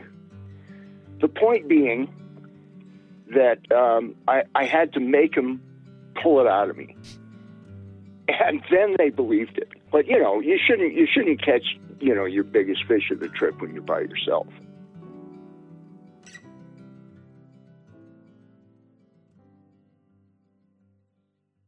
I love when we can just hit record and uh, the guests will just like talk and talk about like so much, you know, of their history and stuff. And obviously, Yeah. Bob has got a ton of fishing history. You know, 38 years with just real fishing. Like that's not even his whole fishing career. That's just real fishing show and magazine and everything. Yeah. Um, so many stories. Like we could literally just go. And the cool thing about Bob too is he remembers them and like. Will I was gonna them. say, You know like- I mean, he's like when he was telling him but which was super interesting like Mhm. his first fishing show you know how he got into the whole business thing Yeah. he was talking about that guy that had to watch his booth he remembered his name and everything about Yeah. it and it was like it was like yeah i was like hey peter watch the booth so nobody steals I'm like how do you remember that Well, and the nuances of like the Yeah. dropping the you know, the camera um, dry case in on a river and getting that, like all those little stories. Like, man, I can't remember what I ate yesterday. You know, like Yeah. You don't even remember your last name half the time. I don't, I know it's like amazing, like, but it's cool when you have a guest on that's just like pulling all the stories and stuff. Pulling all Especially someone like Bob, who obviously you know Yeah. we have watched forever, like we said in the beginning of the show. Like, I especially in Ontario, if you grew up here, like you, your favorite angler was Bob Izumi. Like at one Yeah. point in your life, probably still is. How could it not be? you know what I mean? Like Yeah, like exactly. everybody loves Bob Izumi. magazine, the show, the Yeah. everything, like eh, Yeah. you know, and I obviously what we do, what we do, in part because we we're inspired by him. yeah. Yeah. What I learned. We were like, imagine being, imagine getting to do a fishing show where you get to go around tell stories and go fishing. yeah, exactly, exactly. And it's like I love smallmouth because of him. Yeah, I remember like thinking that when we're watching. I know we every time we make a joke, we we tend to reference Bill Dance, but we got to change that because I never watched Bill Dance actually. No, no. I watched no. Bob Izumi. Yeah, and I watched too. Italo and, and those Yeah. guys. You know, so Yeah. Yeah, I don't even know who the fuck Bill Dance is. yeah. Well, Bill Dance has those good bloopers. nah. I'm kidding. I'm kidding. Come I know who he is. but yeah, Bob Izumi, Fuck man. you, Bill Dance. We You had know Bob what? Izumi on the show. That was fucking awesome. That's so crazy. shit. That's crazy. I love how it's a funny like yesterday, like before I'd met, like talked to him, he like calls me on my phone, um, and it, the thing on my phone just says Bob Izumi. I'm just like, what? the just like answer like, hey, That's he's like, so hey, what's going on? I'm like, this is crazy. And then yeah, he just like comes on the thing, you know, we're like, oh hey, you know, it's cool. Like watching somebody for 30 years on TV and then you know seeing them in person. It's trippy. It's a trippy feeling. No, he's Yeah. very gracious with his time too. super nice guy. Yeah. Oh, super nice guy. If we can hit the water with Bob Izumi, that'd be sick. Oh my god. Let's go fishing He's- with Bob. He was saying that um, so fun. when he went to Affinity Fish and was there with uh, our pal Nick, who owns the event space that we do our events at. Mm. Nick was wearing this hand knit sweater that his mom made him. Yeah. and it was a fly fishing sweater. It's like a a, a hand crocheted image of a trout jumping out of the water. Yeah. And Bob Izumi took Nick's number, Nick's mom's number, and asked her to make him one. really? That's amazing. That's Bob amazing. Izumi calling Nick's mom for a sweater. That's so good. Those sweaters are sick though. Like Nick's fish sweater Yeah. is awesome. Yeah, His Like, I know Temagami for sweater is sure. I'd buy one of insane. those. I know. Yeah, Got a Temagami totally. one too. Yeah, he's She makes just one. knits Nick sweaters, which is I don't know where she has the time. She like I don't know. She, like her job's insane, but yeah. Yeah. Oh, Make- there you go. It's always time. She should, we should do a collab. SoFly knit sweater. Get that on the store. Come on, baby. What's going on? Come on? on, baby. Well, that was really cool. That's like a really cool moment for me, us. Yeah, very You know? cool. Yeah. Very, very, very, very awesome. And I, Absolutely. I just love that Bob's uh, such a nice, such a nice, cool, down to earth just guy. You know, like, you know, you never know, right? With like when you meet people that you know you looked up to. Meet your and- hero? You know what I mean? Yeah, exactly. So it's like, ah, Bob's so cool, man. Such a nice, So such a nice cool. guy. Just like chat So for an hour and a half and tell us all these stories. Like, sick, man. He was nominated for several Gemini awards as well, which is kind of cool. Good. Should know- be. know this. You know, awesome show. Pretty. neat. Um. Well, yeah. Thank you, Bob. Thank you, Bob, for coming on. yeah, very cool. What Well- uh, is going on, fellas? Yeah, it's tough to. I knew I knew that It's was March coming. 1st. I knew this question was coming because it's actually. January 26th, but it's March 1st in this episode's Future, world. the future times. So I think, based off of com- a conversation I had today, is that Yeah. at the end of the month Yeah. of March, uh, we've got our second bespoke series coming up. So that's something everybody should look uh, forward to because we're going to be making what do we um, some? Fly wallets with Coup d'etat, and that's our March event. And you know, check out SoFly.ca for tickets Really and all the excited for that. information, Yeah, if you're in- good stuff. If you're in Toronto and or, Or the even if you're not. GTA, you know, or from like uh, whatever upstate New York, we got David, or you know, Ottawa, whatever, Montreal, come on down because uh, March, of course, right now, you know, the fishing season's right around the corner. Um, we're gonna be fishing warm water, or we're gonna be fishing warmer weather on nice open water before you know it. so you got to make yourself a fly wallet and get geared up with some sweet new fresh duds for the uh, for the for the new fishing season. So Heck yeah. yeah, come on down. We're gonna Come be making fly wallets. Make your own premium make- leather fly wallet. Yeah, I'm sure we'll have some good snacks and some tasty beverages, so that's gonna be good. So look out for that at the end of the month. Other than that, I don't know. You, right now, we're talking to our future selves. So, Mitch, Yilma, what do you think's gonna happen in the month of February? Hopefully, good things. Like hopefully, I'm still like around. I'm still alive and didn't get run over by you know a bus or anything like that. Mhm. Um, Imagine if you did. And if like, I this- did, this is gonna be one this be weird, the craziest episode ever. And then it's just like, Yilma and I hosting the. SoFly podcast because Mitch is dead. Knock on wood. Knock on wood. that I don't pass in the month of Febs because I want to be experienced in the fishing season and I want to ice fish in March. Um, In merch. in March, I want to get out on the ice. Can ice uh, fish in merch. and Feb too. And what's happening in the month of Feb? Uh, ice fishing. I'm mean, ice fishing Yeah, a definitely. lot in Feb. I will say last year when we did that Campari. wanna get a word in here, but it's hard. Oh, sorry, Yilma. Go, Oh, Yilma. go. I'm just kidding. I'm just kidding. I'm kidding. I'm not doing anything for February. I'm just doing whatever you guys are doing. So ice fishing. You want to go ice fishing? You don't ice fish. No, right? I don't want to go ice fishing. What do you want to do? So then what are you going to do? I'm gonna go ice fishing with you guys. Yeah, let's go. I don't want ice fishing. So what are you going to do? I, I think we're going to go ice fishing. You got to do something. It's probably what's gonna happen every year. I, I'm like, ah, I hate the cold, but then you're like, oh, we're going ice fishing. I'm like, okay, I'll come. Ice fishing's I mean, fun. I will say I want to put a big emphasis on eating Yeah. on whatever ice fishing trip we go on. Like I Let's eat good food. Spaducci on the ice. Yeah. Let's get some cheese, cheese I eat- steaks and some cheese. I want cheese. to like eat good. yeah. That's what I want to do on the ice. Yeah. Okay. Eat.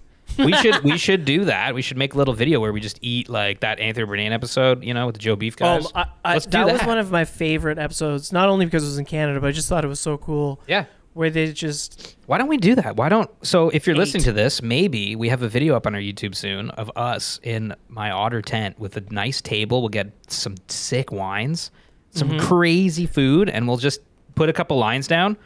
And, what I like about eat. those Joe Beef guys. They're they're much different human beings now than Yeah. they were back then. Yeah. Um, but their taste is just so good. Not only, but you know they had all the vintage plates and glasses and stuff. That'd be sick yeah. too. Like bring and in all- a wood hut, like it just looked Yeah. beautiful, right? It looked awesome. But so let's go do that. yeah, in February. I think we should. I think we should. That'd be so cool. Um, I will say there's a f- small harebrained scheme that we might be hatching Yeah. today about going to the Florida Keys. Yeah, Yelmo, that's what we're we were talking about. What? Elmo and I were just talking about that. Yeah, we're thinking about maybe on Family, Family Day, Day weekend, weekend. going to the Keys just for a couple days. Oh wow. okay. Because because Mitch said uh, he he announced he wanted to catch a tarpon. I saw a picture on Instagram of just like someone caught a tarpon, like just a small one, twenty pounds, whatever. Small one. So the size of you. Yeah, and I was like, ah, man, they're so cool. I just really want to catch a tarpon. Wow. Texted Aldo, you I'm know- like, I just want to catch a tarpon so bad. And he's like, let's go to the Keys on Family That's Day the one great thing about Toronto, man. It's not hard to fly places. no, no, and it's- Miami's not that far. So Two hours away. hop on a plane, be there for three days fishing, come back on the the day off. now, you know, obviously, the migration yeah, Yeah. not, but you know we can get some juveniles, I just which want are still banging. little on whatever ten pound. If you look at. Gene's partner Dave, Yeah. uh, David Riley, Life of Riley on Instagram, Yeah. uh, you know their first fish of the year. They're lit, they're spending the winter in Florida, and his Yeah. first fish was a fucking thirty-five pound tarpon. So, um, have you Pretty ever caught cool. a thirty-five pound fish? I, I know I haven't. no, I haven't, and I'd love to. Tarpon are so would be- cool-looking. They're so sick. That'd be fun. But even just going down there and catching, man, whatever else swims. in Catching a buzz. Whatever else catching ourselves a little from buzz. Whatever else swims in those waters would be. That's the other thing fun. too. Is like you know, Mitch, you love Hemingway and I'd want to go to the Keys stuff, and forever. So Go see the Keys and that, all that history. Is just go meet. you're Let's at. just go run around the Keys for a little while, like a couple I- days. just three days. Yeah, and just Gar- run around, cares? freak it Who out, cares, man? and we'll catch a plane back, and we'll go ice fishing again. But that's yeah, that's what's happening in fact. Get a little tan. We have lofty plans for the the shortest month of the year. We do, but that's Okay. the way you should live your life. Because, Yeah, like I said, I could be dead right now if this podcast is. you never know when you're gonna go, right? Imagine we're all dead. We all we all have gone through the ice, Oh and this is the last episode of SoFly. It's cursing us, man. I'm super stitch. Well, Knock the on doomsday wood. clock is 90 seconds to midnight. So Well, that's the that closest means- it's ever been. 90 seconds, yeah. No, 90 seconds. Okay. yeah, well. Would you just put it to midnight already and end the charade? Seriously, drop the nukes. no, don't, don't. uh, But if they did, I We mean, like, have it's a quick fun. death. We have quicker than What is this conversation? quicker than when we no, no, man, it's a dark through day. It's a dark day. It's January 26th. The, 20, 20, it's pretty gonna be quicker today, than though. when we break through the ice and all die in the month of February. and episode 138, which you're listening to right now, is the last one ever. I'm sorry, what? Don't freak me out, What are you doing? Do you We're think young, we're gonna somebody- give them Do you think nightmares. do you think Idis would keep the Me? show going if we all died? I, just, think- I think think- that do Idis would be able to do that. Yeah. Do you think he would? He would? would be able to, but I don't think he would. Nah, he. Why? Nah, I just I Like know. him, Joel, and like Nick I just would be like, Kuchmek. Nick oh, Roman. I just be like, gotta do a podcast episode. Eh, I don't want to get up. But that's you, and you still do it. yeah, that's true. That's a good point. Yeah. Maybe you You're would like- in our You're like memory. podcasts. Oh. February is going to be a fun month. I think we should just go. Let's live it up because you know what? That's why not? You know, we're just sitting around here. Let's go do something fun. That's what I mean. That's what January and February we can lament the loss of a fishing season, Yeah, or and then go. and then you know April's absolutely smash here it. before you know it, and then it's like, well, boom, now we're into trout. Then we get I really do want to try. You know, it, Bob Good. mentioned it. Um, you know, I definitely want Yeah. to see about catching one of these harbor monsters. They're a Yeah. huge pike Yep. at the Toronto Harbor, like Yeah. five kilometers from my house. Yeah, you got to know what you do. Not to know the secret ta- secret tactics. Keep it. Do you? Or Well, yeah, do you just have to know. go? Like, 'cause that might be part of the secret. Is actually motivating yourself to go fish the Toronto Harbor. You gotta be. yeah, that's the thing. Uh, although You you asked me a few scoop. times, you're like, Yilma, let's go. And I'm like, "Mm, I don't want to be seen carrying my fly rod to the Toronto. Why not? yeah, why not? no, that's what I said. That's that's why I was like, a, Oh, you don't want to be seen with me. Is that's why you don't want to go Yeah, fishing? whoa, you know, what the heck was Wow. that about? Jeez Louise. Wow. Yeah. Well, thanks for listening, I guess. Uh, And on that note, uh, I hope you enjoyed the last episode of the SoFly podcast. uh, yeah. Yeah, there's lots to do. We're in the world. It's going to be a fun year. And uh, yeah, I mean, let's see March 1st if we actually did all this stuff in February, but it's the end of Jan. We got lots of plans. So, future us, did we do it? Mm, I don't know. Ask us to find out. Info at SoFly.ca or look at our us, YouTube. ask us. this is not funny if this becomes like Um, why? an ironic twist. I swear. I am. You're freaking me out, Yelma, with this like. I know. Did you know our acronym is YAM or May? Right, because Or M A Amy? Y. Yeah. Oh, wow. Yam. I don't I know love why I yams. just brought that on, but Well, that seems like about good a time than I need to wrap up this Sorry. whole episode. Huh? Yep. Um, thanks, everybody, Bob Izumi. for That was Bob. super cool. Bob, thank you so much for coming on, Bob. That was that was amazing. Thanks, Um, Bob. Love you, That's it Bob. from uh, that's it from me, Mitch. Aldo. Bye. Yilma. I love you, Bob. Take care. Come here. You can find all of our content at sofly.ca. Reach out via email by sending your questions or comments to info at sofly.ca. Find us on Instagram at the SoFly Crew. Thanks for listening.